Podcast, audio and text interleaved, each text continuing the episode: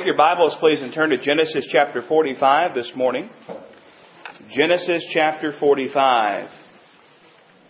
We're going to begin again on our series on God Meant It for Good, the life of Joseph. Genesis chapter 45. I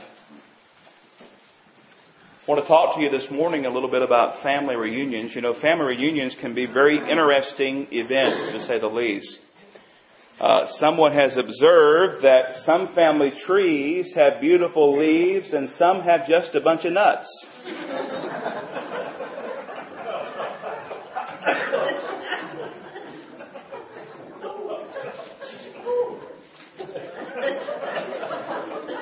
Not going to make any further comment than that, but um, Jackie Papandrew, an award-winning writer and humor columnist, once wrote a piece called "The Five Phrases of the family reunion. And I, I ran across this this past week, wanted to share just a small uh, portion of it. Uh, she writes, family reunions are a charming phenomenon, awash in warm feelings and cold sweat. We like to occasionally get together with our kinfolk, those who are our, at our end of the gene pool. Kinfolk are dangerous individuals who can recite all our embarrassing faults, who know about every youthful transgression, who can provide blackmail material to our children.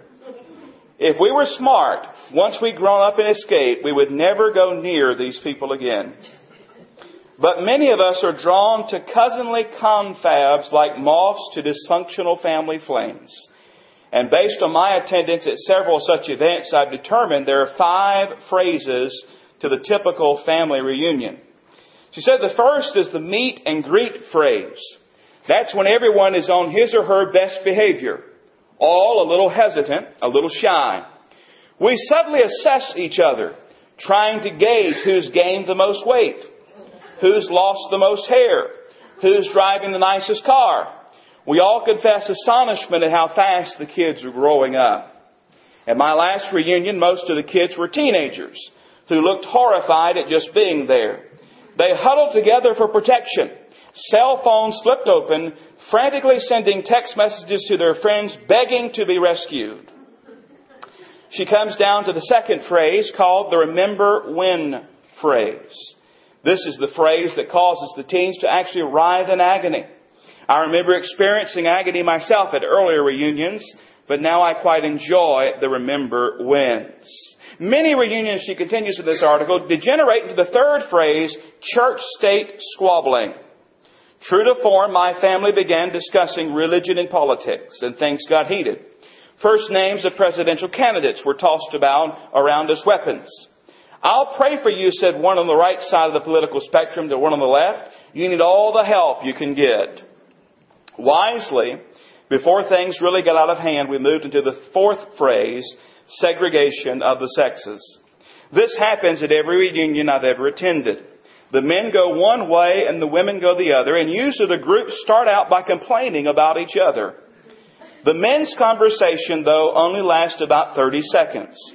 One of them sighs heavily, shrugs his shoulders, and says a single word weighted with all the necessary meaning, women. All the other men nod their heads in agreement, and then they move on to something more important like sports. The ladies, on the other hand, will devote hours to dissecting the failings of their men. We moved on in the article. The final phrase comes. We are emotionally waterlogged from swimming in the gene pool and our family ties strengthened. We say our goodbyes. Soon the reunions will become part of the Remember Whens. Before we know it, the teens will be the middle agers and I'll be one of the old fogies. And so I thought that was an interesting article. And keep that in mind at your next family reunion. Just see what phrase you're in, what, what phase you're in as you go throughout. But you might be wondering, preacher, why all the talk about reunions? Well, we're going to go to a family reunion this morning. If you'll think back real hard to our last study on the life of Joseph, we saw the time came when he revealed his identity to his brothers. He said to them these words, I am Joseph. And just to refresh your memory and bring you back up to speed, let's begin reading there in chapter 45, beginning at verse number 1. It says this, Then Joseph could not refrain himself before all them that stood by him, and he cried, Cause every man to go out from me. And there stood no man with him, while Joseph made himself known unto his brethren. And he wept aloud, and the Egyptians in the house of Pharaoh heard. And Joseph said unto his brethren, I am Joseph. Doth my father yet live? And his brethren could not answer him, for they were troubled at his presence. And Joseph said unto his brethren, Come near to me, I pray you. And they came near. And he said, I am Joseph, your brother, whom you sold into Egypt. Now therefore, be not grieved nor angry with yourselves that ye sold me hither, for God did send me before you to preserve life. For these two years hath the famine been in the land, and yet there are five years in the which there shall be neither earing nor harvest. And God sent me before you to preserve you a posterity in the earth, and to save your lives by a great deliverance. So now is not you that sent me hither, but God. And he hath made me a father to Pharaoh, and lord of all his house, and a ruler throughout all the land of Egypt. You remember we studied how he revealed his identity and all that took place there. Now when we come to verse number nine, we see where the planning for this family reunion, the ultimate family reunion, as one writer called it, how it really takes off. I want you to notice, first of all, today, the sending out of the invitations beginning there in verse 9 the sending out of the invitations. Notice they were signed by Joseph. Look at verse 9. Haste ye and go up to my father and say unto him, Thus saith thy son Joseph, God hath made me Lord of all Egypt. Come down unto me, tarry not, and thou shalt dwell in the land of Goshen, and thou shalt be near unto me, thou and thy children, and thy children's children, and thy flocks and thy herds, and all that thou hast. And there will I nourish thee for yet there are five years of famine, lest thou and thy household and all that thou hast come to poverty. And behold, your eyes see, and the eyes of my brother Benjamin, and it is my mouth that speaketh unto you. And ye shall tell my father of all my glory in Egypt, and of all that ye have seen. And ye shall haste to bring down my father hither. And he fell upon his brother Benjamin's neck, and wept, and Benjamin wept upon his neck. Moreover, he kissed all his brethren, and wept upon them, and after that, his brethren talked with him. They were signed by Joseph. I want you to notice the urgency and the emphasis upon God in those verses. He talks about go up unto my father, verse 9. Say, thus saith unto thy, uh, thus saith thy son Joseph, God hath made me Lord over all Egypt. He goes through, he's urgently encouraging them to go and get his father and all their families. In verse 10, notice the invitation included the entire family. Thou shalt draw in the land of Goshen. Thou shalt be near unto me. Thou, thy children, thy children's children, thy flocks, thy herds, all that you have. It was a broad invitation to all of his family and all that they had. Notice verse 11, a promise. He says there, I will nourish thee. I will nourish thee. I will care for you. I'm concerned about you. I don't want you to starve to death. I don't want you to grow into poverty because of this famine that's going to go on for five more years. And then he embraces and he weeps with Benjamin, his true blood brother. Had not seen him for so long. Then he kissed and wept with all of his brethren. And I want you to notice something here, beloved. There's no bitterness in Joseph. There's no grudges here. There's no hatred. Why? Because look at verse 8 again. Joseph said, It was not you that sent me hither, but God. God sent me ahead. God paved the way. This was God using even your evil to bring about the ultimate good for us, to bring me to Egypt and to enable us to live throughout this famine and even serve Pharaoh and the Egyptians. This wonderfully gracious invitation was signed by Joseph, but we might say next it was sealed by Pharaoh. Look at verse 16. And the fame thereof was heard in Pharaoh's house, saying, Joseph's brethren are come. And it pleased Pharaoh well and his servants. And Pharaoh said unto Joseph, Say unto thy brethren, This do ye, lade your beast and go, get you into the land of Canaan. And take your father and your households, and come unto me. And I will give you the good of the land of Egypt, and you shall eat the fat of the land. Now thou art commanded, this do ye. Take you wagons out of the land of Egypt for your little ones and for your wives, and bring your father and come. Also regard not your stuff, for the good of all the land of Egypt is yours. Signed by Joseph, sealed by Pharaoh. He was delighted. Pharaoh was delighted to hear uh, that his family had come, his brethren had come. He was delighted to be able to bless the family of Joseph. Why? Joseph had literally saved their lives. He had saved the Egyptians. He had saved Pharaoh's life, if you will, from starvation.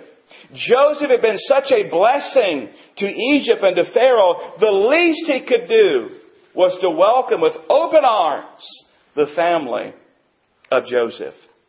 These invitations were signed by Joseph, sealed by Pharaoh, but they were delivered by the brothers. Begin reading at verse 21. And the children of Israel did so.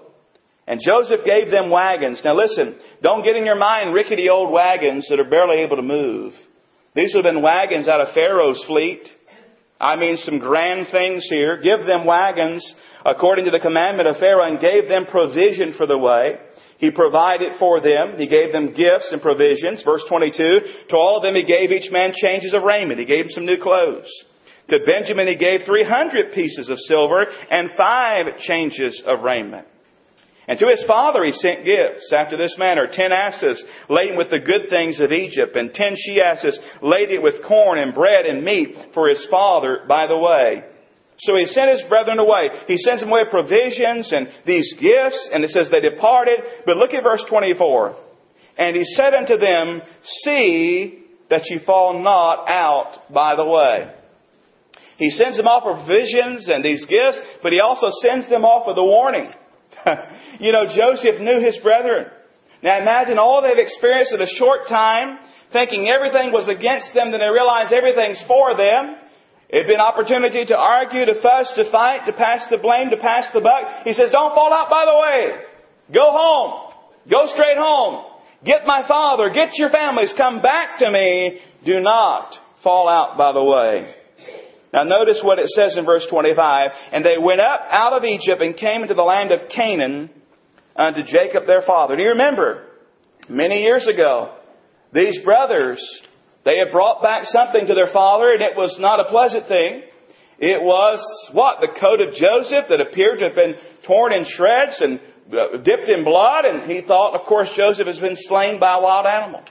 He had given up all hope that Joseph was alive, but notice what it says in verse 26. They told him, saying, Joseph is yet alive, and he is governor over all the land of Egypt. Now, put yourself in Joseph's sandals for a moment. You know he's delighted to see his children coming in the first place. He's excited to see all the brothers coming. And he sees all this stuff with them, and then they give him these words Joseph is yet alive. And it says in the verse 26, and Joseph's heart fainted. Can you imagine? It fainted. It says he believed them not. This is an impossible message. This is an impossibility. We see shock, understandably so. We see unbelief on his part. But notice verse 27. And they told him all the words of Joseph, which he had said unto them. And when he saw, notice this, when he saw the wagons which Joseph had sent to carry him, he saw proof. The wagons. The spirit of Jacob, their father, revived. There was excitement. There was belief, verse 28. And Israel said, It is enough. Joseph, my son, is yet alive. I will go and see him before I die. What a wonderful thing. The sending out of the invitation. As I noticed, secondly, here this morning, traveling to the reunion. Traveling with your family is an interesting event anyway, isn't it? Traveling to the reunion. Notice Jacob's pause on these travels in verse 1 of chapter 46. And Israel took his journey with all that he had and came to Beersheba and offered sacrifice unto the God of his father Isaac. Excited as he was by the prospect of seeing his son, his beloved son Joseph, no doubt he was anxious to get to Egypt and throw his arms around Joseph. Jacob paused. He paused at Beersheba. And there he spent some time with God. And I want us to pause with him just a few minutes this morning and consider a couple things about Beersheba. Consider the place. Beersheba lay on the southern border, border of Canaan. The place. But notice the past. What about this Beersheba? What's going on here? Well, I want you to see if it's a, it's a significant place. Max Anders said Abraham had planted a tamarisk tree at Beersheba, where he called upon the name of the Lord. You read that in Genesis 21:33. Later, Isaac also built an altar here and called on the name of the Lord after he had appeared to him in Genesis chapter 26. Anders said perhaps Isaac's altar was still present when Jacob arrived and offered sacrifices to the God of his father, Isaac. The place, the past, but what's the purpose here? Look again at verse 1. It says, And Israel took his journey with all that he had and came to Beersheba and offered sacrifices unto the God of his father Isaac. So we know he's offering sacrifices, but why did he pause and do this?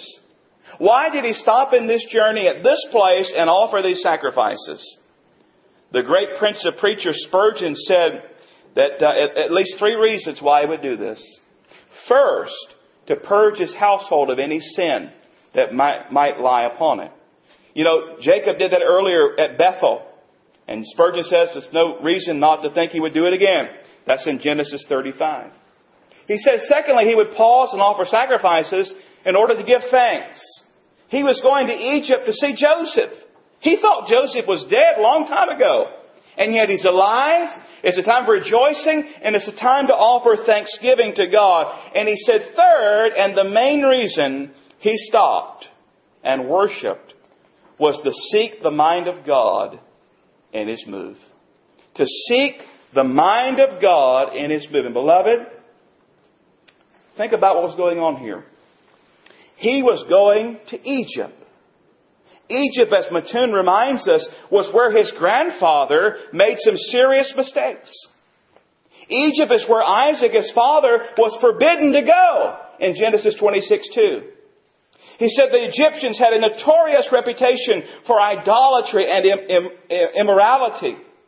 And Jacob uses wisdom and offers sacrifice to the Lord at Beersheba in gratitude to God, but also to seek the mind of God on this move. You can understand why he'd be a little hesitant, a little afraid to go down to Egypt. Now this is where a lot of us fail. We set out on a journey Okay, we're going someplace. And we never once pause and consider the Lord. We see the opportunities, we see the projections, we see the directions, and all those things look good, so off we go, never once considering God, never once praying about it. I want you to hear something today. Listen. A promotion, a relocation, even a pay increase, a raise is not necessarily good if it means stepping outside the will of God for your life. We must move very carefully. We must move very prayerfully. Even if everything seems wonderful and it seems it's the greatest blessing that could ever come, we must pause and seek the mind of God in these matters. And that is where we so often fail. We like to include God in hindsight. What do you mean, preacher? We like to think this way. We say, Lord, bless my plans. Bless my plans. Here's where I'm going. Here's what I'm doing. Here's, here's what we're going to do there. Bless my plans. Rather than including Him on the forefront by saying, Lord, what would Thou have me to do? Not in hindsight, beloved, in the forefront. God, show me the way. Where are you in your life at this moment, friend? Is it just the Lord on Sunday? and then he's forgotten the rest of the week? Could it be this morning you need to pause like Jacob did, like Israel did, and offer some things to the Lord? We see Jacob's pause. Notice next God's promise. I love this, verses 2 through 4. The Lord says, And God spake unto Israel in the visions of the night and said, Jacob, Jacob. And he said, Here am I. And he said, I am God, the God of thy father. Fear not to go down into Egypt, for I will there make of thee a great nation. I will go down with thee into Egypt. I will also surely bring thee up again, and Joseph shall put his hand upon thine eyes. I am God, and he made some promises there. He said, first of all, there's no need to fear going into Egypt. No need to fear. He said also, I'll make of thee a great nation. We know about that, don't we? We know that he did that. He said also, I am God, I'll be with you while you're in Egypt. And I love this part. He says, I'll bring you up out of Egypt again. I'll bring you up again. He said, wait a minute. If you read on, Jacob died in Egypt. But his promise was fulfilled in two ways. His body was taken back to Canaan for burial. And likewise, he also returned in a sense when his descendants went back in the days of Joshua, as we read ahead in the Bible. And then he also promises him what? A peaceful death. The last part of verse 4 says, Joseph shall put his hand upon thine eyes. What does that mean? Well, Basil Atkinson said, Joseph would close his father's eyes at the time of his death Joseph would be with him when he died. Notice the personal promise graciously made to Jacob, which would compensate him for the long years of sorrow and mourning for Joseph. God cares for the personal needs of his people, of his servants. Wonderful promises from God. And then we notice on this travel, Jacob's posterity, beginning at verse 5, it says he rose up from Beersheba and his sons carried with his father and their little ones and their wives and their wagons. And then it goes through to begin to list out the children. And it goes through Joseph, uh, Jacob's posterity. We come down in verse 26, all the souls that came with Jacob into Egypt, which came out of his loins besides Jacob's sons' wives, all the souls were threescore and six. And the sons of Joseph, which were born him in Egypt, were two souls. All the souls of the house of Jacob, which came into Egypt, were threescore and ten. And he sent Judah before him unto Joseph to direct his face into Goshen. And they came into the land of Goshen. We have the invitations being sent out. We have the traveling to the reunion. Now notice thirdly and finally today, together again together again. Look at verse 29. And Joseph made ready his chariot. Can you imagine the excitement that must have pulsated through his body to realize his father was near and he was going to see him? And he went up to meet Israel, his father, to Goshen, and notice the sight here, notice the sight, and presented himself unto him. Wouldn't you love to have been a fly on a wagon wheel that day? To see what took place as these Two long lost family members, the beloved father, the beloved son, are joined together again. Glorious sight. Notice the sight. Notice secondly the sobbing. It says he fell on his neck and wept on his neck a good while. How long's a good while? A good while. That's how long it is. A long time. And they sobbed and they cried and they rejoiced together. Notice the satisfaction at verse 30. And Israel said unto Joseph, Now let me die. Why? I've seen thy face, because thou art yet alive. Alive. Think about that, parents, moms, and dads. You think your child is dead, and now you hold them in your arms alive. Would that excite you? Yeah. Absolutely. Glory to God. You know, I was thinking the same excitement should be true when that child comes to Jesus Christ as Savior. You know why? Because they were dead in their sin. And the moment they repent and trust Christ, they're alive forevermore. Glory to God. Now, what do we do with this story? I'm going to leave them in that loving embrace. What do we do with this story? What, what, what do we do with it? What do we learn? Several things, and we're done. First of all, it's a reminder this morning that we serve a sovereign God. When you look at Joseph's life and all the various pieces, you look at his mistreatment, you look at the famine in Egypt, and, and you look at his family coming to Egypt, it all looks like individual events. But in reality, beloved, they're actually pieces of the puzzle that God was putting together. He was actually moving his people to Egypt. And there he would make of them a great nation and he would ultimately deliver them with a strong hand. Listen to what he said. He was literally fulfilling his promise to Abraham. Listen to Genesis 15, 13 through 15. And he said unto Abram, Know of a surety that thy seed, listen, thy seed shall be a stranger in a land that is not theirs, and shall serve them.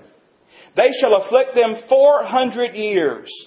And also that nation whom they shall serve will I judge, and afterward they shall come out with a great substance, and thou shalt go to thy fathers in peace. Thou shalt be buried in good old age. He had made a promise way back to Abraham that your seed, your posterity are going to be as strangers in a strange land, serving 400 years, but I will deliver them with a strong hand. And of course we go and we can read about that throughout the rest, some more of the books of the Old Testament there. God is sovereign. And we can rest in that fact today, beloved, that God is in control. God is in control of our lives.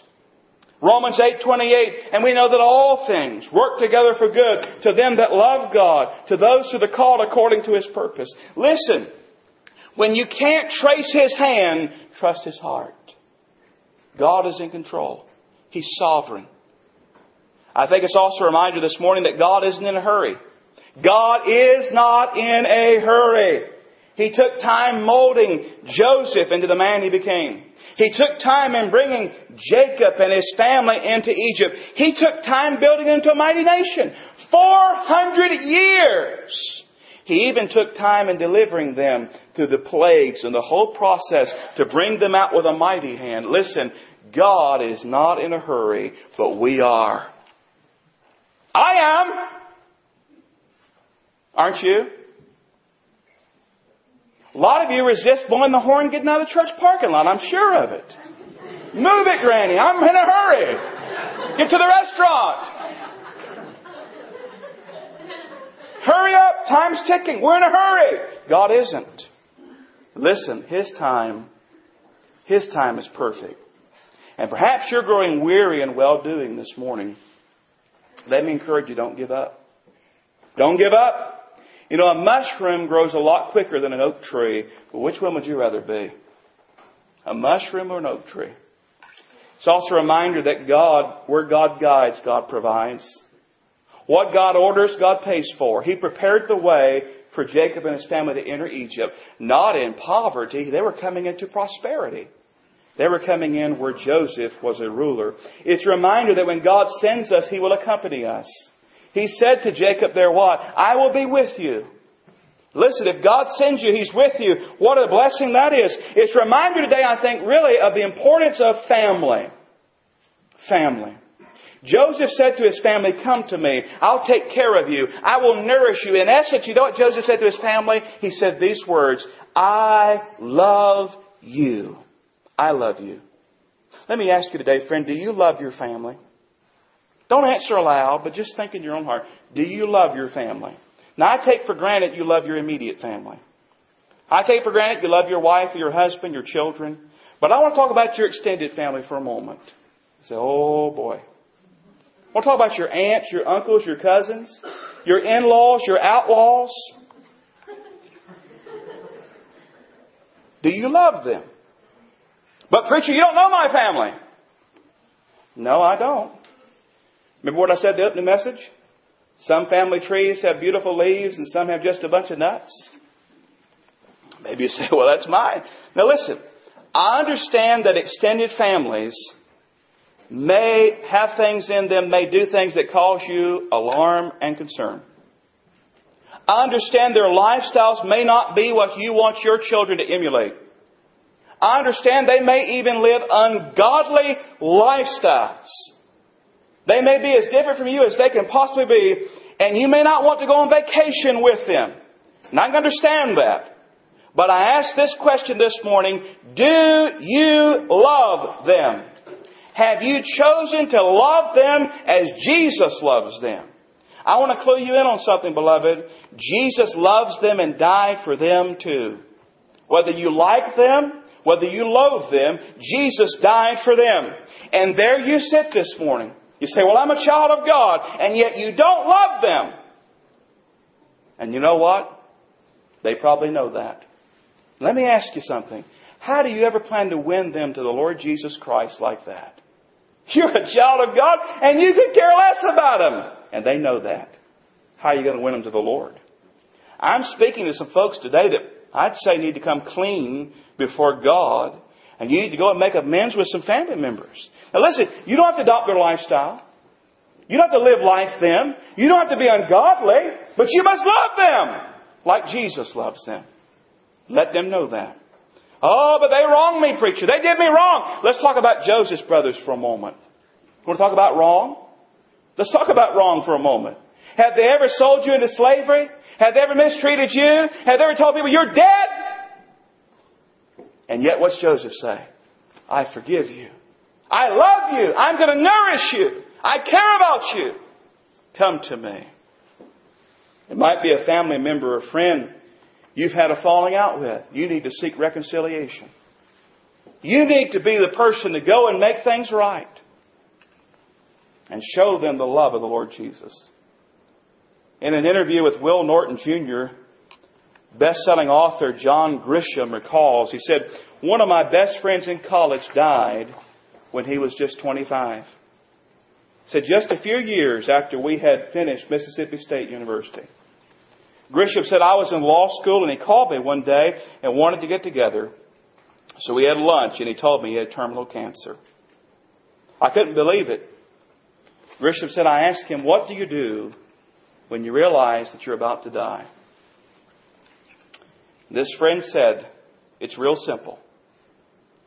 You get things right with God, and you spend as much time with those you love as you can, then you settle up with everybody else. Then that friend said, You know, really, you ought to live every day like you only have a few more days to live. That's a wise counsel, isn't it? You get things right with God. You make sure you're His child by repentance and faith in the Lord Jesus alone. You spend as much time with those you love as you can. And then you settle up with everybody else. I wonder today, are you carrying along a burden because there's some reconciliation needed in the life of your family, your friendships, your acquaintances, your extended family. I wonder today, would you allow the Lord to settle those things in your heart? And you come clean with God today, and then you leave this place and you go and you make amends with that person or those people. Joseph is a sterling example. No hatred, no grudges, no bitterness. The love of God, the love of God, the love of Jesus displayed and acted out in regards to his family and those who had ultimately harmed him. Now, Father, I pray that you'll work today in our invitation. I pray, Lord, you know the needs. You know the problems that are present here. I pray if anybody here does not know Jesus, they'll come today in a saving knowledge of him. I pray others might walk this aisle today and come and come clean with you, and then go out from this place and come clean with others. Lord, we don't want to become like the world. We don't want to do ungodly things, but we realize we must show the love of Jesus. We must choose to love these people like Jesus does. Work in the invitation, I pray. Amen and amen.